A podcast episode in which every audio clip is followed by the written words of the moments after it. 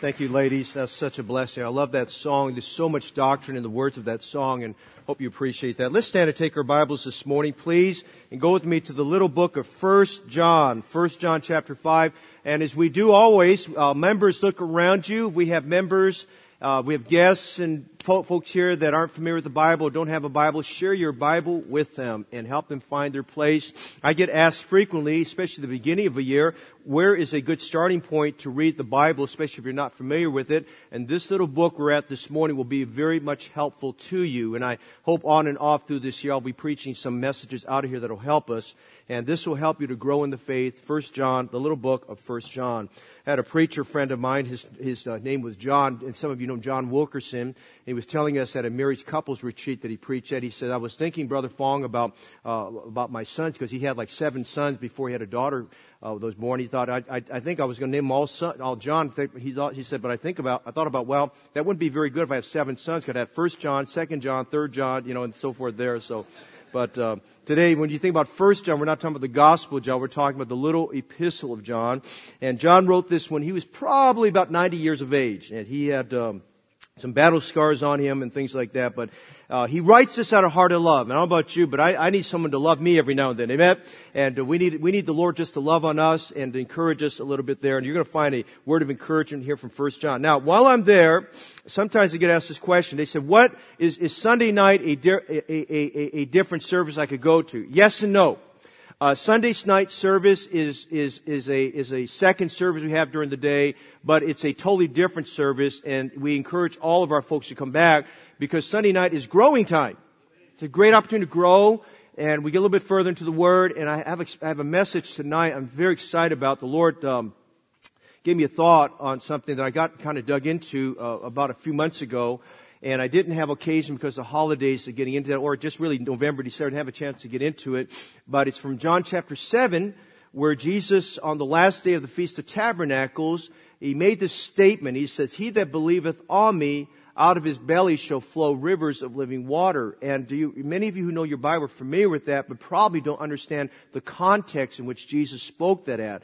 And I, I really want you to come tonight because it's a very exciting passage of scripture and I'll do the best I can to try to just uh, bring it alive by, with God's help. But uh, you, you come tonight. It's a very exciting passage of scripture, and you'll understand John 7 much better after you, you, get into it with me tonight. And you'll see some things that will help your Christian faith, especially as we get look forward to next week for the 19th anniversary church. Now, next week, put on your calendar Sunday morning and Sunday night. I've got Brother Jeff Copes coming to preach for us. Brother Copes is a preacher, and he is executive vice president of Heartland Baptist Bible College and he's been there probably for 18 years now.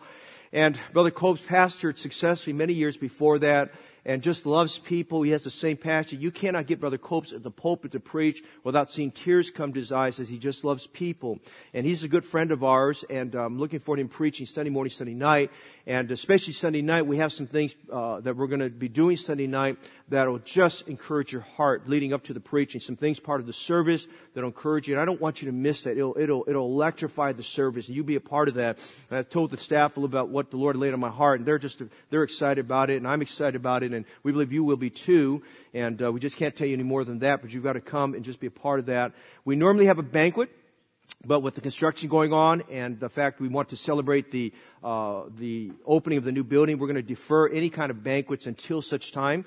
And so after the evening service Sunday night, we'll have kind of a small reception afterwards, similar to like we did with the Christmas musical. I want you to stay for that, make some friends, and come and be a part of that. But Sunday night's a great time to make some friends. It's a great time to fellowship. It's a great time just to let the Lord work in your heart and just to kind of realize that, you know, Sunday, Monday morning's coming and I want to be ready to meet the, meet the week head on. And I know the Lord will help us with that. So, with that being said, let's get 1 John 5. And uh, I might ask you to read some scripture with me out loud, but follow me as we read today. Verse 1. Whosoever believeth that Jesus is the Christ is born of God. And everyone that loveth him that begat, loveth him also that is begotten of him. By this we know that we love the children of God when we love God and keep his commandments. For this is the love of God, that we keep his commandments, and his commandments are not grievous. For whatsoever is born of God overcometh the world, and this is the victory that overcometh the world, even our faith. Read verse 5 together with me out loud. Let's read all together, please. Who is he that overcometh the world? but he that believeth that Jesus is the Son of God. Would you read that aloud with me, please? And if you have a different, uh, in a different language, reading your language, fine. But who is he that overcometh the world, but he that believeth that Jesus is the Son of God? I want to preach a message this morning entitled Winners, Not Losers. We're on the winning side. We're on God's winning side. The word victory in the Bible is the word Nikos, where we get our word Nike from. And I want you to notice this morning, he talks about this matter of overcoming and this matter that we've already overcome. And I want you to understand this morning that when you start the Christian life, the Christian faith is one of overcoming. It's conquering mountains. It's swimming across great rivers. is watching God unveil and do great things for you. I want you to see this morning what faith will do, what believing on Jesus Christ can do for your life this morning. Now today, Lord, we are on a little bit of a time schedule and you help me this morning not to wear the people out, but to encourage them in the, in the Word. We thank you that the Bible is not a man's words. We thank you that it's the, it's the holy Word of God. It's a sharp two-edged sword. Lord, it is, it is manna in the morning. It is honey to our soul. Lord, it is, it is a fire in our heart and a hammer that breaks away at our soul. And today, Lord, we need to hear from you. We need a word of encouragement. We need understanding. We pray that the Holy Spirit would descend on this service and speak to each of our individual hearts so that, Lord, we are transformed and changed today. Thank you for the matter of believing, and we pray you'll help us to get, get an understanding about that. And we pray for blessing on this service. We pray for those without Christ to trust Him as Savior. We pray for those who need to take that next step of obedience, to feel compelled of the Lord to do that. And we'll thank you for this this morning. In Jesus' name we pray, and all of God's people say, Amen. You may be seated. You know, our San Francisco Bay Area, for many things, is a very beautiful area for tourism.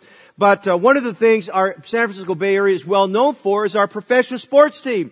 And uh, you know, we've had the Oakland Athletics who have, who have uh, claimed several world championships, and our San Francisco Giants who have claimed some world championships. And we've had the Oakland Raiders in the past who've had some uh, great championships and have both some great players. And of course, they recently signed Jon Gruden back as coach, and that's going to be kind of awesome to see what's going on there. And I'm just kind of excited. Derek Carr is their quarterback, and great, great testimony that Derek Carr has a Christian. And you pray maybe one day we might even come here to give a testimony. Amen. And I'm very thankful that our San Francisco 49ers for years had a great winning team. And then, of course, down in San Jose area, we have the San Jose Sharks. But right now, where we sit, probably the team most people, now don't boo if I say this, okay? But the team that most of you probably, most people are excited about are the Golden State Warriors. And, uh, you know, you think about the Warriors, I mean, I, I the last champion, and you said boo, I'm gonna preach about you today, amen? Now the Golden State Warriors, I remember back in 1976 when they won that championship, the last time Rick Barry played. How many remember Rick Barry? How many remember Rick Barry? Okay. If you don't know Rick Barry, you don't know U.S. history. Amen? Okay. Uh, uh, you, you need to go back to school, okay? Now Rick Barry was a, was an all-star player for the Warriors. That was the last time they won it. And then they went years without winning. I'll be honest with you. I was like most people said, man, let's get the Warriors out and get a new team. It's like, you know, they're not making it. And then all of a sudden they come alive around uh, 2014 or so. And th- those of you know, know the last couple years, been, they've been a, they've been an incredible team. And Steph Curry and Klay Thompson and now the addition Kevin Durant. Of course, the whole team has done a phenomenal job there. But in 2015, they surprised the world and took the NBA championship. And then 2015, 2016, they started the season without Steve Kerr as coach and won 24 consecutive games. And then they went on that year to have the best winning record ever of any, of any uh, basketball team. They actually surpassed, you know, the Michael Jordan era and the, and the Chicago Bulls by having a 73 to 9 uh, win-loss record. And of course, last year they, they, they took, they took charge of the Cavaliers and whipped them bad. Okay, say amen to that, amen? They whipped the Cavaliers and took the NBA championship for a second time and, and, uh, you know, they're having a little rough start this year. I think some of it, the teams are playing a little bit better and the Warriors have had some injuries and barring injuries, they, we're, you know, we're hoping, maybe we'll even pray that they'll win a third championship, amen, you know? And, uh, but we're just, we know, we're thankful that we have a, we have a winning team there. And, uh, you mentioned the Golden State Warriors and winning and victory comes to our minds and we like the idea of having a winning team. Our passage this morning is about being a winner in Jesus Christ. The moment you got saved, you became a winner. We're looking at a very exciting passage of scripture written by a man who went through some tough times. The occasion when the apostle John wrote this, leading up to that, Because of his strong faith in Jesus Christ, the Roman government took him and exiled him on the island of Patmos. That was a prisoner's island. That was a convict's island. It's kind of like what Alcatraz Island was to our San Francisco Bay Area for many years in the past. They took him and they got this large cauldron, this large pot and filled with oil and, and they said, well, we're not going to kill you like we killed your friends. We're going to throw you in this pot of oil and boil you to death. And amazingly, miraculously, he survived being boiled in that pot. Of course, he carried the scars of it. His skin was just, you know, had all these burns and bubbled up and disformed. But that didn't change his spirit. The apostle John, as God was working his heart, the Lord laid in his heart because he became in later years a, a pastor for a period of time of the church at Ephesus. And he's writing here to address some issues at the church at Ephesus. And part of the issues he's addressing there were people that were just discouraged in their faith and had gone backwards in their ways and had forgotten about who the person of Jesus Christ is. And you see, my, my friend, this morning, everything in life, as far as a Christian is concerned and non-Christian's concerned, everything revolves around the person of Jesus Christ. You must either receive Him or you are rejecting Him. You either believe in Him or you do not believe in Him. And so John writes to us about being winners and not losers. Last year, as we unveiled the theme for 2018, we basically summarized everything that Caleb said in Numbers 13:31, where he said, "We are well able to possess the land." He basically said, "I believe." And our motto, our theme as a Christian, finding from the Scriptures, is to say, "I believe in what God's Word says." This morning, I had the privilege to be on rotation to teach our combined adult Bible classes at 9:15, and we we're talking about an incident involving the Apostle Peter, and he gave the Lord a little bit pushback. He wasn't really happy what the Lord was asking him to say. And later on, Peter just acknowledges, Lord, I messed up. I should have listened to you. But Peter, when he gave the Lord the pushback, basically said, I don't believe at that time. But when the Lord showed him what he was able to do, he said, I believe. You know, to believe is to have faith. To believe is to have a complete trust. To believe is to have a complete confidence in. And 2,000 years ago, the Holy Spirit led the aged Apostle John to write about the importance of believing. Go through the Gospel of John, and 85 times the word believe or believing is used. Go through little, the little book of 1 John, and over a dozen times the word believing or belief is used. Listen, believing is important. What you believe in and who you believe in determines who you're going to be and where you're going to spend eternity. The Apostle Paul, as we saw last week, said, I know in whom I have believed and am persuaded that he is able to keep that which I've committed unto him against that day. And so this morning, we want to see the importance of believing with winning. We want to be encouraged this morning by being winners and not losers. What you notice in verses 1 to 5, three principles, three thoughts that Peter gives, John gives us about this matter of believing. First of all, believing is a vital trust. Believing is a vital trust. Verse 1 says, Whosoever believeth that Jesus is the Christ is born of God. You see in verse 1, John makes a foundational statement. Whosoever means anybody.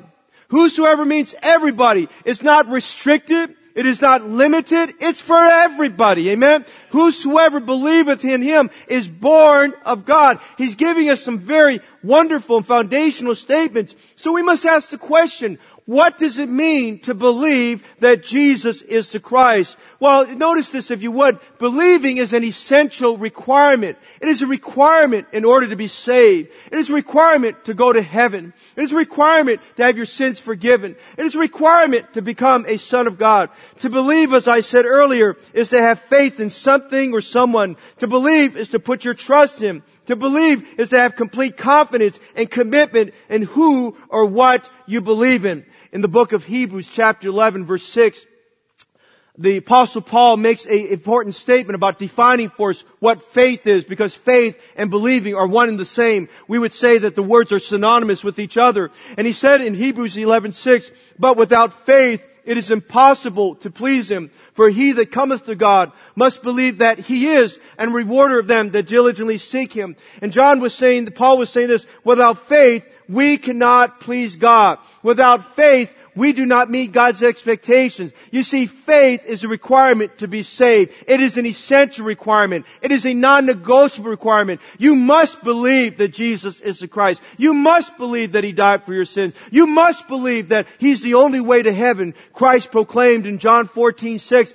He said, I am the way and the truth and the life. No man cometh unto the Father but by me. I'm thankful Jesus said He was the way. I'm thankful this morning the church is not the way, but Jesus is the way. I'm thankful this morning a human man is not the way, but Jesus Christ is the way. I'm glad this morning with all the confusion that exists in the world that Jesus could emphatically proclaim that He is the truth. All of us are people that want to know the truth. All of us are people that don't want to be lied to or misrepresented or defrauded. We want to know the truth. And I declare to you this morning as we go through this message and read what John has to say in 1 John, that Jesus Christ is not just a way, He is the truth. He is the truth for every man. Listen, this morning, there's a lot of lies in the world, but I'm thankful Jesus Christ is the truth. He never lies to you. The Bible tells us that there are two immutable things about God. And one of them is that God never lies. Jesus Christ is the truth. And so notice this morning, what are those essential requirements? Well, in order to be a winner, we must believe in His deity. The deity of Christ speaks about the fact that He is God. Listen, when he came to earth, became a man, he was always God. He was 100% man, yes, just like you and me. He had blood that flowed through his veins. He had skin like you and I. He had hair like you and I. He had two eyes like you and I. He had five hands, five fingers on his left and five fingers on his right. He had two feet with five toes on his right foot, five toes on his left foot. But I want to tell you this morning, he was a man just like you and me. He was a man in every way. And yet, with that, he was also 100% God. He was God incarnate. He was God as a man who was perfect God, perfect man. He is not a God with a little g. He is God with a capital G. He was not becoming God. He is always God. He was not God who was born. He is God who always is. He was God was in Christ reconciling the world unto himself. He was God manifest in flesh. Notice in 1 John chapter 4 verse 2, as John talks about the deity of Christ, that he was perfect God and perfect man. He says, hereby know ye the Spirit of God. Every spirit that confesses that Jesus Christ is come in the flesh is of God. I'm thankful this morning that Brother Thomas and Brother Christopher stood unashamedly before the congregation of Heritage Baptist Church and proclaiming, I believe that Jesus Christ is the Son of God. And listen, I tell you this morning, I believe that Jesus Christ is the Son of God. Every spirit in, he says here, every spirit that confesses Jesus Christ has come in the flesh is of God. In other words, is proclaiming Christ came to earth. He came, He was God who took on the form of a man and being likeness with man and yet without sin, He became just like us. The Bible says in John chapter 1 verse 14, and the Word was made flesh and dwelt among us and we beheld His glory as of the only begotten of the Father full of grace and truth. Notice in 1 John chapter 4 verse 15 what John said about Jesus being the Son of God. He said in chapter 4 verse 15, Whosoever shall confess that Jesus is the Son of God, God dwelleth in him and he in God. Brother and sister in Christ and friend here today, if you can unashamedly and unapologetically proclaim Jesus Christ is the Son of God and that he is God who's come in the flesh, I declare to you this morning, the Bible says in verse 15, God dwells in you. But if you cannot say say that. God does not dwell in you. He is not part of you and He's not in you. I remind you this morning that God extends a great invitation to all who will come to Him. He gives the word whosoever. He extends an invitation that you come to Him and receive Him as Savior and test whatever you believe in to the person of Jesus Christ. Make yourself a T chart and on one side you list out, uh, list out all the things of whatever you think you believe in and up next to that, what does it say about Jesus? And I want to tell you this morning, Jesus Christ is the eternal God. And I want to tell you this morning, morning, Jesus Christ is infinite God. And I want to tell you this morning, Jesus Christ is Almighty God. And I want to tell you this morning, Jesus Christ is a holy God. And I want to tell you this morning, Jesus Christ is a compassionate God. And I want to tell you this morning, Jesus Christ is God who died on the cross for every sinner. And I want to tell you this morning that Jesus Christ is God who rose again from the dead. You see, this morning, you put every religious leader next to Jesus Christ and every religious leader fails because their bones and their DNA is still in the grave where they were buried. But you take the person of Jesus Christ and go back to that tomb there in Jerusalem where his body was buried. And I'm going to declare to you this morning, there is no evidence that Jesus is there. And there is no DNA that was there. And he came right out of the grave clothes because he's alive and he lives forevermore this morning.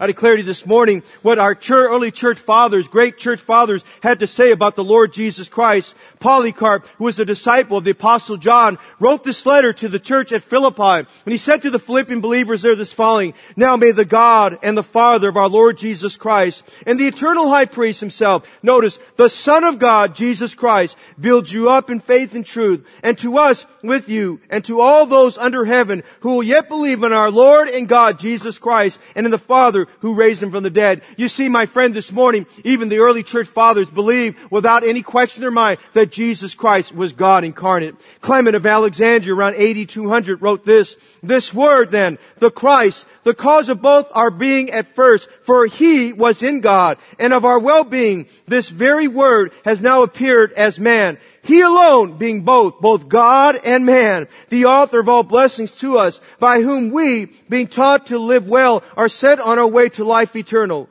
The Word, speaking of Jesus Christ, who in the beginning bestowed on us life as Creator when He formed us, taught us to live well when He appeared as our teacher, that as God, He might afterwards conduct us to the life which never ends. I'm thankful this morning, though human man might see Jesus as a teacher, He was more than just a teacher. He was God teaching the Word of God. He was the living Word. They might see Him as rabbi, but He was more than just a rabbi. He is God Almighty. He was God who is righteous. He's the Lord God who is righteous this morning. We must believe in His deity But notice, we must believe also in His death. We must believe that Christ died for every sinner. We must believe this morning that Jesus died for every sin. We must believe that Christ shed His blood and died for our sins. Listen this morning, whatever you believe in, did your God die for you?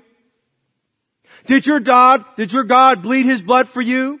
Did He satisfy the righteous demands of God for you? I'm saying to you this morning, Jesus satisfied all of the just demands of God when He died for your sins and mine. We must believe in the death of Christ that He satisfied that. Notice in 1 John chapter 2 verse 2 how Paul, how John testifies to that. And he wrote in 1 John 2 2, and He is the propitiation for our sins, and not for ours only, but also for the sins of the whole world. And then go over to chapter 4 again, and notice in verses 9 and 10 what he said there.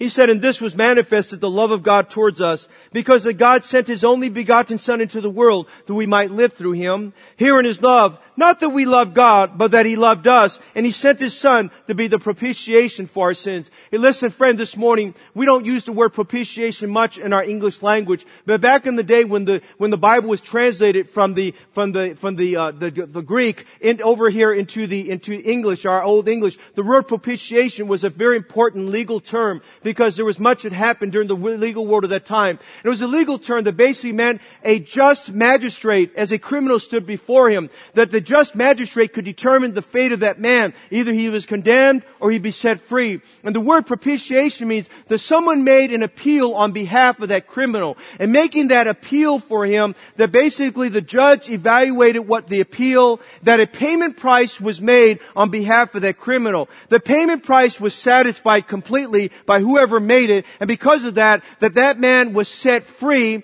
And he said this, that the just demands of the magistrate was met. Do you understand something this morning? The word sin defines who we are. Sin says we've gone our way instead of going God's way. Sin defines that we are unrighteous. The Bible says all of us have sinned and come short of the glory of God. I've studied world religions. Every world religion declares that men are sinners, that innately there's evil within us, that when we want to do good, evil is always with us. And the Bible says, for all have sinned and come short of the glory of God. The Bible tells us that there's none that are righteous, no not one. But there is one righteous other than you and me. And that righteous one was Jesus Christ, the Lord of glory. And Jesus came, the sinless Son of God, and He said, I will take your place, sir, and I will take your place, ma'am, and I will be the supreme perfect substitute on your behalf. And I will sacrifice my life one time on behalf of sins of all the world. And 2,000 years ago, Jesus Christ came to earth as a sin, and became a sinless man and had a sinless life. And the day came when He would offer His body, His hour came, as John would say, when He offered offered his life as a payment price for every sinner. And I want to tell you this morning, every single sin Jesus Christ paid for. He paid the sin debt for every liar. He paid the sin debt for every thief. He paid the sin debt for every adulterer. He paid the sin debt for every idolater. He paid the sin debt for every murderer. He paid the sin debt for every rapist. You say, Pastor Fong, that sounds horrible that he would, that he would justify that. Yes, because God loves us. Because God loved us before we could love Him. Here in His love, not that we love God, but that He loved us. My friend, if nothing else brings you to Jesus Christ, this should bring you to Him. The fact that God loves you even though you don't love Him. That God loves you in spite of who you are and what you've done. He knows more about your past. He knows more about your secrets. He knows more about your failures than anybody ever will. He knows what you've done. He knows what you haven't done. And I want to tell you this morning, we have a God in heaven who loves us so much. He doesn't want any person in this room to die and spend all of eternity in hell. He wants everyone in this room to be saved and spend all of eternity in heaven. He wants you to know the glories of heaven. A place where there's no more sin. A place where there's no more death. A place where there's no more sorrow, a place where there's no more cancer, a place where there's no more doctors, and praise God, a place where there's no more lawyers. Amen. And we thank God today that we have a, we have a Savior in heaven who loves us and gave His life for us and died for your sins and mine. Listen, He was the just, died for the unjust. You understand something this morning? All of the punishment we deserve as sinners was placed on Jesus Christ. Listen, can you imagine the excruciating, the excruciating pain when the nails pierced His hands and the nails pierced His feet and the spear was thrust in His side? Can you imagine the railing upon the blessed Son of God as they called him all the filthy names you could think of? Can you imagine as they stripped him just down to his loincloth and there he hung suspended between heaven and earth in shamefulness, naked as he would. The Son of God stripped naked before all of human man and he died for your sins and mine. And listen, he looked down upon all of us. He said, he said, Father, forgive them for they know not what they do. And he, he said, God, please help them. And you notice this morning that as Jesus died on the cross, the very last thing he uttered from his words, his mouth was, it is finished. And he was saying there, the sin debt was paid for in full. It was paid for in full. Listen, the greatest thing that happens for every one of us is when you get to that last payment for your car payment or that last payment for your mortgage. There's no more payments to be made. The payment is paid in full. They send you back your deed of trust. They send you back your pink slip. You own it entirely. Listen this morning, you don't have a life until you get eternal life. And you don't have a life until you know Jesus Christ, that He loved you and gave His life for you. I'm just saying this morning, we must believe that Christ died for every sinner. He died for me and He died for you and He took your place. He took my place. He died for every sinner here today. And He wants you to go to heaven because He met and satisfied all the just demands of God the Father. Matthew Henry, the great commentator, said this, Come and see the victories of the cross.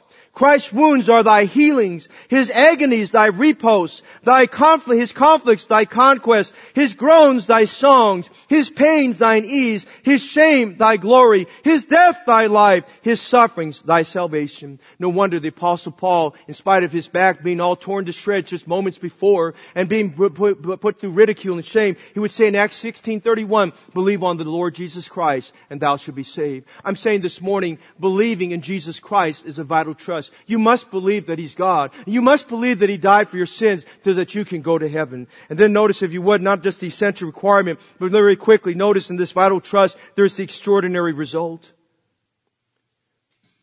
Well, I believe, but I want to tell you this incredible result. Most powerful thing happens for us. Notice in verse 1, he says, Whosoever believeth that Jesus is the Christ is born of God. You know what the result is? When you believe, you're born into the family of God. Praise the Lord. Oh yes, oh yes, I'm a child of the King. Amen.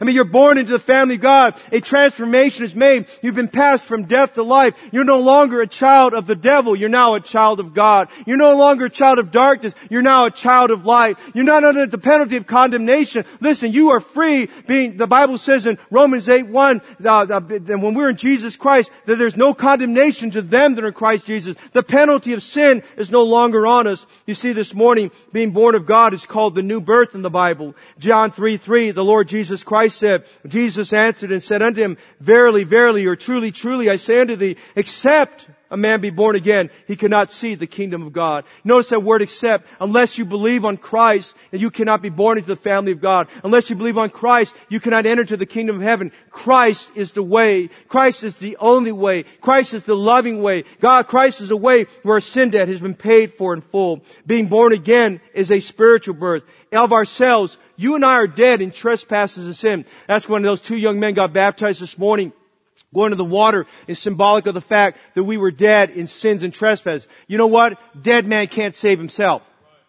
Dead man can't help himself. But listen, when you heard the gospel of Jesus Christ, listen, when you believed on Jesus Christ, when you were in the water, you were once dead in trespasses and sins. When you believe on Jesus Christ, you're raised in the newness of life with Him. You have that newness of life with Him. You are alive in Jesus Christ. You are a new person in Jesus Christ. No wonder John would write about that in John chapter 1 verse 12 when he would say this, but as many as received Him, to them gave He power to become the sons of God, even to them that believe on His name. Listen, it's not difficult. It's not hard. All you can, all you must do is believe today that Christ is the Son of God and believe today that Jesus died for sins and believe that today that heaven could be your home and today could be your spiritual birthday in Jesus Christ. Believing is receiving. We notice this morning that to believe is a vital trust. But notice in verses two and three a second thing very quickly. Believing is a vital trust. But notice secondly, believing is a visible transformation.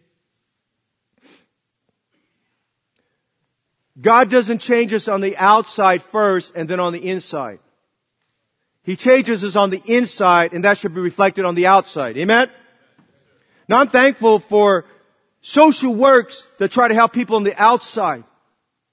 But I've watched over the years all the social services and things that go about, giving them clothes, giving them food, all these things, and, and, and those are noble things and good things. But I noticed that it did very little to change the inside of the person. But I've watched over the years as you change the inside of the person, there's an outward change that happens there too. You see, the Bible tells us in 2 Corinthians 5.17, Therefore, if any man be in Christ, he is a new creature. Old things are passed away. Behold, all things are become new. Listen to this thought, thought I'm going to give you this morning. Winners are always differentiated from losers by their performance, their habits, and their goals.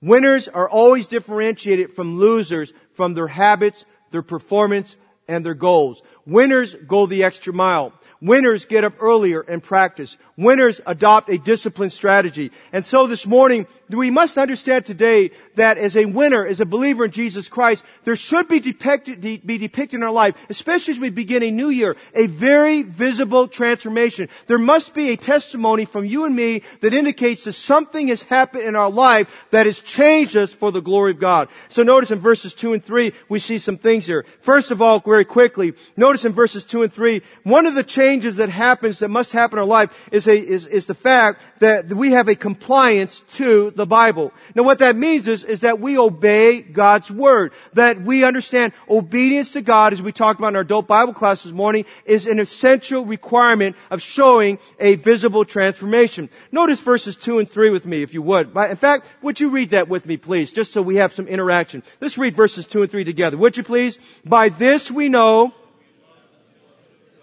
when we love God and for this is the love of God that we keep His commandments and His commandments are not grievous. You see, the Bible tells us that one of the evidences that we are saved is our obedience to God. I'm so thankful for those young men today and the family, the families last week and the family scheduled for next week who are taking that step of obedience. They're not being coerced. They're not being compelled except by the Holy Spirit. That obedience is, is indicating that God is at work in our life. And God has given us His Word where there's many commandments that are, that, that provide boundaries for us and help us in our Christian life there. And so we see here that with God has given us commandments that they're to be obeyed. When I first got saved, I remember I didn't know anything about the Bible. I've shared this many times, but I remember as I received that, was given a little New Testament, and that night after I got saved, I stayed up a little bit late, and I started reading with Matthew chapter 1, and if you're familiar with Matthew chapter 1, the first 20 or so verses are, deal with the genealogy. It says, so-and-so begat so-and-so, begat so-and-so. I'll be honest with you, I was thinking, what does begat have to do with me? I didn't understand that, and, and it didn't make sense to me, and I didn't understand Old English, and I was struggling with that, but I said, you know, what? the man said to keep on reading it, and then I got to Matthew chapter 4, and I got to Matthew chapter 5, 35 and I started, man, God was starting to work in my heart and, and realized that, you know, God did something in my heart that I cannot explain and every one of you who've been there understand this.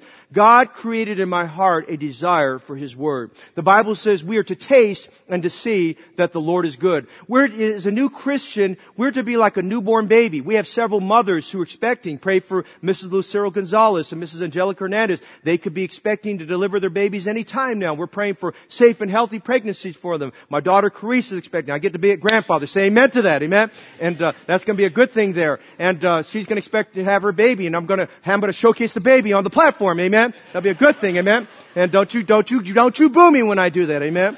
And uh, it doesn't mean I don't love the other babies. Just means I love mine more. Amen. So you know that's all it means. Bro Solomon, you can come up when I invite you sometimes there too. Amen. You know. Okay.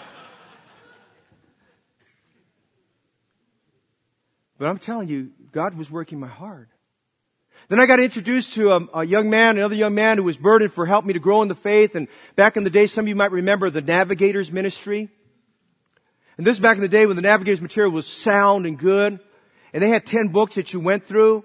And uh, I started in book one, and I got to book two, and I, man, I, God was working my heart. And every Tuesday afternoon after school, I'd go down to Fruitvale Avenue, and I wouldn't recommend you do that now, but went down to Fruitvale Avenue, in the Dimond District, and we went to what used to be the library there. I think it's a store there now. And I went there to the Fruitvale, Fruitvale Library, and I met my friend there, and we'd bring our Bibles, and we'd pull out our books, and we'd start going through it, and he explained as best he could, but I'll tell you where it was, was helping me. The Holy Spirit was working my heart, because when you get saved, the Holy Spirit becomes your teacher. And he came alongside of me and started helping me understand the Bible. Let me tell you something. I found out the more I read God's Word, and the more I was reading it, I didn't have a problem with the commandments of God were. Yeah. He said his commandments are not grievous. And so we must understand this morning, there, you know, one of the visible transformations is a compliance or obedience to the Bible. Notice some things very quickly. First of all, we should keep the commandments of God because of the benefits. Hey, when you disciple someone, disciples, tell them the benefits. You know the benefits? Listen what Deuteronomy 4.40 says. Thou shalt keep therefore his statutes and his commandments, which I command me this day, that it may, notice, go well with thee. Well, that doesn't sound like the commandments are difficult. And with thy children after you, expecting children, he says, not only are the commandments good for you, they're good for the next generation.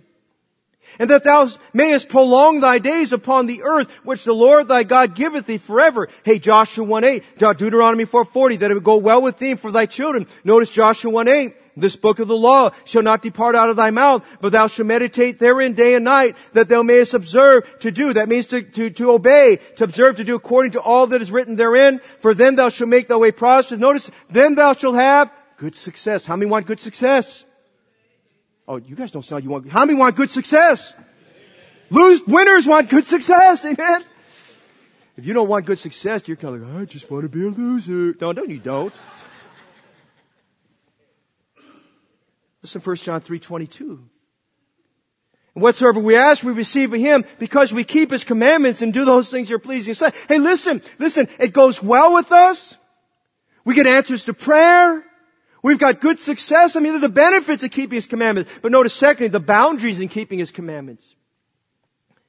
In Proverbs 22, 28, Solomon said, remove not the ancient landmarks which thy fathers have said. You know, the word of God is like an ancient landmark. Land back in Israel's time was to be passed down from generation to generation. And they said, you've got to be careful. Don't move those rocks. Don't move those rocks would establish your boundaries. Boundaries are to keep you safe. Sometimes we look as young people at boundaries and we think that boundaries are, are against us. No, boundaries are to keep us safe. Boundaries are to keep us from getting into trouble there. There are boundaries from the word of God. Listen, Paul wrote this to the church church at Philippi, Philippians 3, 1. He said, finally, my brethren, rejoice in the Lord. To write the same things to you, to me indeed is not grievous, but for you, notice it is safe. Listen, he said, the reason why I wrote the book of Philippians is to keep you safe. What he's saying, and, going with my message this morning, I wrote this to give you boundaries, to keep you safe within the realm of what's going on. Hey, look at the building right over. Good example. The building, notice there's a fence line around that building, right? All around that fence line, it's locked up and it says danger, danger, danger, kind of like outer limits. Amen?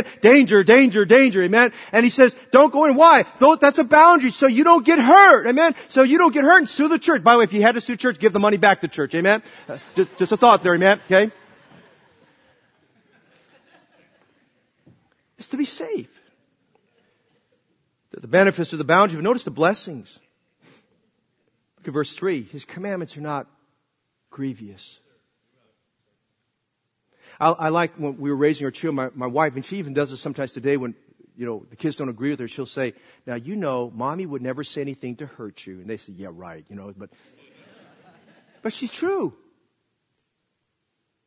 You know, everything I'm preaching this morning, God didn't give that to us to hurt us. They're not grievous. Oh, Jesus wants me to, I've been washing my nets and it, He wants me to go to the deep and drop my nets. Jesus, you don't understand. His commandments are not grievous. Oh, pastor said we, we should come to church Sunday evening. Hey, his commandments are not grievous. He didn't give to to hurt us. Hey, you, you, you, you know, you work at a work site, especially those of you who do more industrial type work. You have a safety manual, do you not? Why do you have a safety manual? It's not grievous. It's to keep you from losing a finger or two. Amen? Your hand or your head. Amen? One or the other. Amen? They're not grievous. Why do we have traffic laws? They're not grievous. Well, you might feel like they're grievous when you're late, but you know. Why do we have police? His commandments are not grievous. You see, this morning there's the, the matter of the fact that we must have a compliance to the Bible. Notice very quickly, number two, notice there must be a compassion to the body. A vital transformation, uh, listen, this transformation, this visible transformation is not only seen in our obedience to the commandments, a visible transformation is seen in our love for one another. Now, of all your goals, you probably said, if I asked everyone in this room, you probably did not put down as your goal, I'm going to be a more loving person in 2018. If anything, you probably made a list and started striking names out. Well, not, not this one, not this one. Hey, that's not what God wants us to do. There's the unspoken 11th commandment Jesus gave. And he said, a new commandment I give unto you. Notice verses 1 and 2. Whosoever believeth that Jesus is the Christ is born of God. And notice, and everyone that loveth him that begot, loveth him also as begot him. He's saying, listen, it's the no-brainer. We love God because we're born to his family, but because we love God, it should be in our heart that we love others who've been born into the family of God. Hey listen, Thomas and Christopher and the families last week, and the people before that, and the families next week. Listen, I, when I talk about extending the right, the right hand of fellowship, you know what I'm telling you? Love them! Come to church tonight and love one another. Shake hands, says, good to see you. I'm glad you're in church. Is there anything I can do for you? Thank God this week, as the Chan family has been toiling in, in agony and anxiety about um, Edna's son, Jamin, going in for surgery, at a very complicated, difficult surgery. Thank God for all the people that have loved the Chan family and have prayed for him. And thank God that was a complicated surgery was successful surgery. And Lord willing, we think he's even coming home today. Praise God. You know what the family needed? They didn't need you to give them a bunch of lip and it's medical advice that you don't know anything about. They needed just to say, I love you and we're praying for you. By this we know we love the children of God when we love God and keep His commandments. Back in the first century, if you notice, Paul and James and Peter and John, one of the more difficult things they all had to write about and deal with were people conflicts in the churches. Because you know what? We try to figure one another out. How many understand we all have different personalities? Amen? I understand this morning that we're all different. We have a different, we have a different persuasion, different thought about things. We have different opinions and things like that. We have different tastes and colors and things like that. And, uh, you know, we have certain biases that we develop over time. And sometimes if we're not very careful, we come to church and we let those biases become, cause us to become judgmental. And we look at something and we make judgmental thoughts about people. And here's what I want to tell you. The longer you're a Christian and the higher up you go in being a place of influence, the more likely you are judgmental. Who are we to judge? We must judge ourselves before we judge somebody else. And John's writing here says, listen, I've gotten the reports, I've heard all the things that have been said about the body of Christ. I'm going to tell you something. If you want to show that you're visibly transformed, you must show a compassion for the body. And I'm just saying this morning, you want to see revival? You want to see God transform this area? Let's love one another like we should. There's something else we see here. Notice not just love for one another, but notice there must be a conformity in our behavior. Go to 1 John chapter 3 verses 2 and 3. And again, the whole book of First John deals with our relationships and deals with our love. And he says in chapter 3, verse 2, Beloved, now are we the sons of God, and it doth not yet appear what we shall be, but we know that when he shall appear, we shall be like him, for we shall see him as he is. And every man that has his hope in him purifying himself, even as he is pure. I wish I could say more about this, but you know what he's talking about there? He's talking about conformity to Jesus Christ. Do you understand what's going on? The world we live in is, is a pressurized world. And the pressure of the world is trying to get you and me to conform to be like the world to think like the world, to act like the world, by the way, to drink like the world, to participate in the things of the world. It wants to conform us into its image and have us go in this direction. And the Bible tells us to love not the world, neither the things that are in the world. It's saying, look out for the cosmos, the, the pressures of the world. And so what we see here is that in conforming to behavior, here's what he's telling us. A visible transformation realizes my goal is not to impress people, and my goal is not to try to be this and try to be that. My goal is to become more like Jesus Christ.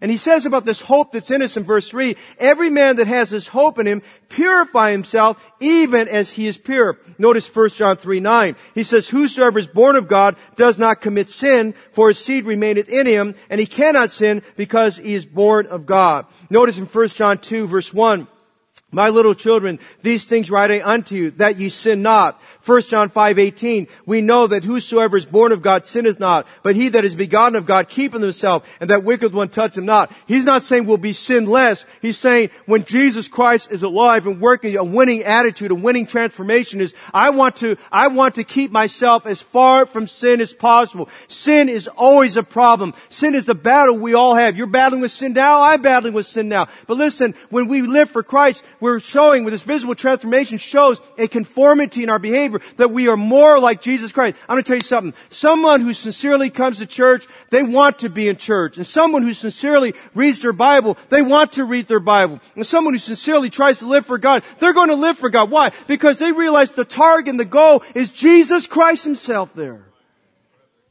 Now can I ask you a question? What kind of visible transformation is in your life? Is there a compliance and obedience to the Bible?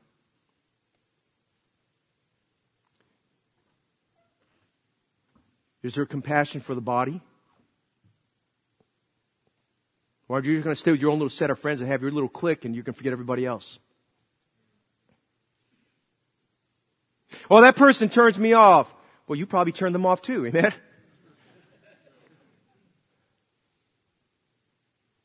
A new commandment I give unto you that you love one another.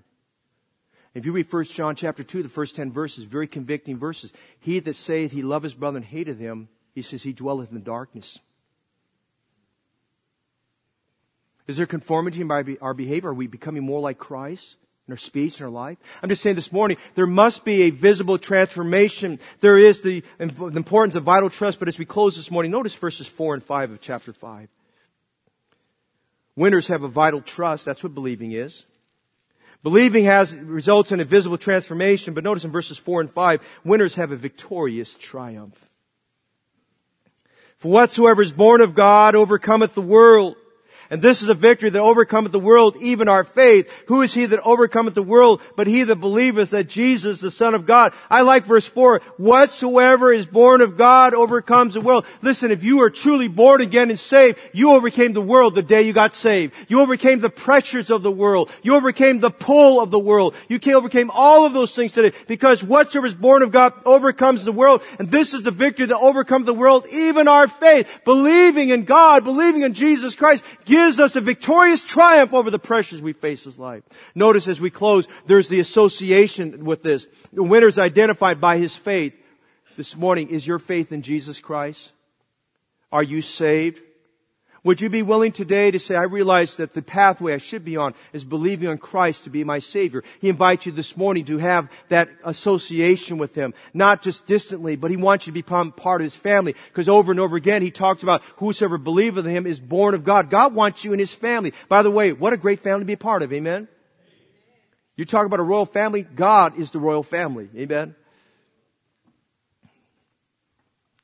But there's also the advantage Whatsoever is born of God overcometh the world. There's the victory that overcometh the world. There's he that overcometh the world. Pastor Fong, what is it that a winner overcomes the world? Well, first of all, when you put your faith in Christ, you overcome the pollutions of the world. Our world's pretty wicked. A lot of bad stuff in the world. Secondly, you overcome the pressures of the world. How many understand this morning? You got into the job race. You got into more than a rat race. You got into the pressures of the world. Amen? There's a lot of pressures we're under. But more than all that, more than the pollution and more than the pressures, when, when you're in Jesus Christ, you overcome the perishing of this world. You know this world is going to pass away. It's going to go up in smoke. The Bible tells us that. The world passes away, but he that doeth the will of God abides forever. This morning, as I close, I want to say this to you. Faith or believing Christ gives you me the edge, the winning advantage over the world and its pressures. Be a winner, not a loser. Whosoever believeth that Jesus the Christ is born of God. For whatsoever is born of God overcometh the world. And this is the victory that overcometh the world, even our faith. Believe on the Lord Jesus Christ today and have your sins forgiven. Believe on the Lord Jesus Christ today and have a transformed life.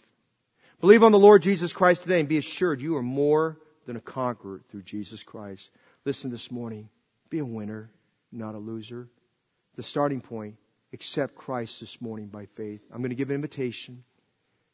If you're not 100% sure you're saved, I'm going to invite you this morning. I'm going to show you how you can be saved this morning. I'm going to show you this morning how you can be certain that you're going to heaven. Okay? I want you to do that because God wants you to do that. Then secondly, today, as Christians,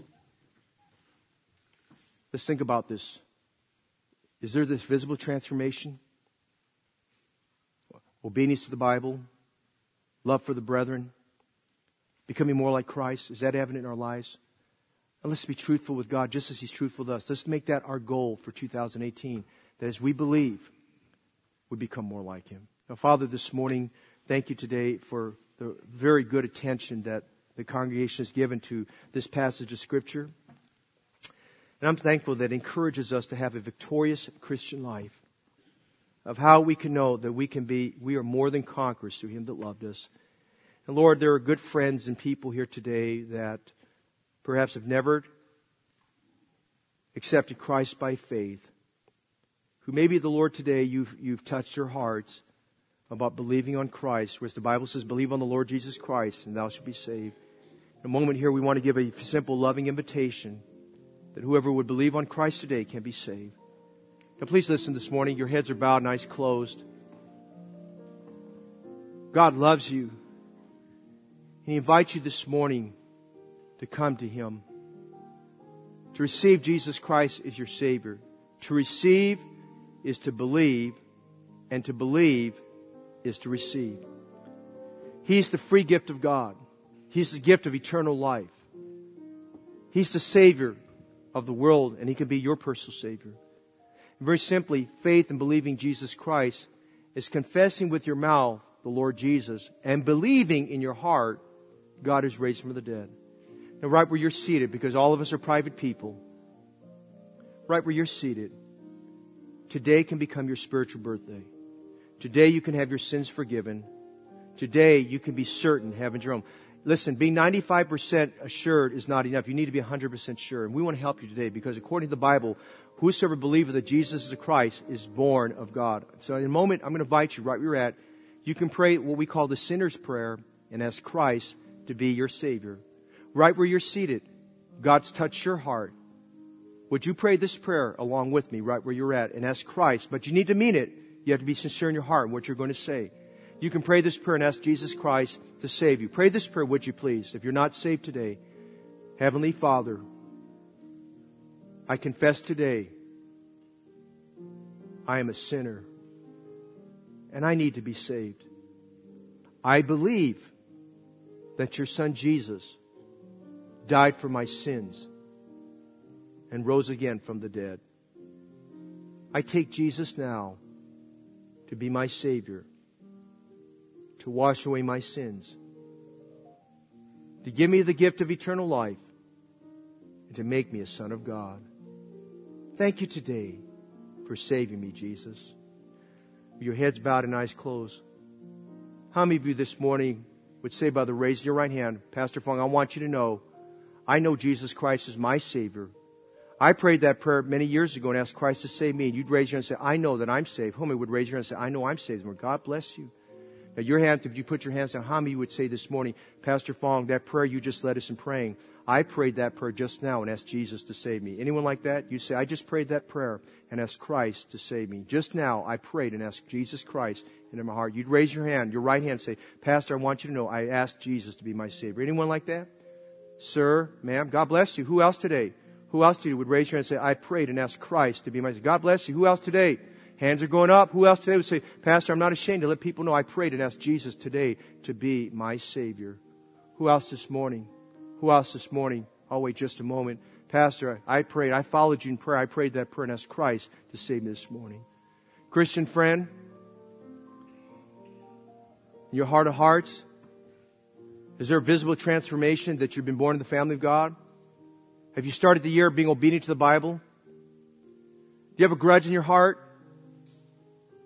Division, strife with others, there needs to be love among the brethren today. Are you becoming more like Jesus? Do you desire to become more like Jesus? I invite you today. Would you do that this morning? Christian, you ought to make your way here and be transparent before God just as He's transparent to us. His commandments are not grievous. They're not hurtful. I invite you today to come. We give the invitation. Don't delay. You step out and be an encouragement to someone else. You step out today and be an example today of someone who has a visible transformation. Father, today, thank you, Lord, for this loving congregation, how they've listened carefully to your word. And I do pray this morning that the Spirit of God, we would obey him and follow him today. And realizing today, this is the victory that overcometh the world, even our faith. Thank you, Lord, this morning for what has been said. We ask now that you'd use the invitation to bring those without Christ to a saving knowledge of him. And others of us today to saying, you know what, I want to take that step of obedience. I want, I want to obey the book. I want to love the brethren. I, I, want to be changed in my life. Or maybe for some today who've been saved but have never gotten baptized, that they obey God and just saying, you know what, as part of the next anniversary, I want to get saved. I want to get baptized and represent I'm obedient to the Lord. God, I pray for obedience to sweep our room this morning, that we'll do the right thing. We pray for all these things now, Lord, of you, in Jesus' name. Would you stand, please, this morning? Brother Vaughn's going to sing. We're going to sing two stand. I'm going to invite you to come. Would you come today? Come. We have a loving Savior. Invite you to come. Would you come today? Come find your way this morning. Our altar workers love to pray with you and help you. Come this morning. Please come. Would you come today? The Lord's speaking. Christian, pray. Christian, come together, as family members. You need to come today. A visible transformation. Does your life show that you're changed? Is there a grudge in your heart? There's something keeping from having sweet fellowship? Surrender it at the cross. Let's let God have control. Let's be changed in life. Not we can change ourselves, but the Lord would change us completely. Believe today that Christ died for your sins and you can be saved today. We invite you to come. Come this morning. Don't delay.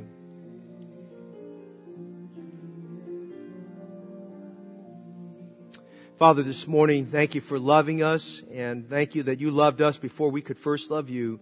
And uh, Lord, we thank you for a Savior, our Savior, the Lord Jesus Christ, who gave Himself for us. And now this morning, as you've spoken and the Lord has worked in hearts, we pray for decisions that will glorify and please you today. We pray for those, Lord, who are contemplating membership and baptism and, Lord, maybe an area of their Christian life they're struggling in. May, Lord, you have your way today. And thank you today for helping us understand the commandments of God are not grievous and the first command we must obey is to receive Jesus Christ today as our Savior. In a moment, we'll be going our separate ways for lunch and taking some time to get rest this afternoon and errands. And we pray, Lord, you get our hearts ready and prepared for tonight's evening service. And in the service tonight, that, Lord, you do another great work in our hearts. And we'll thank you for this now, Lord. All these things we pray for and thank you today in Jesus' name. Amen. You may be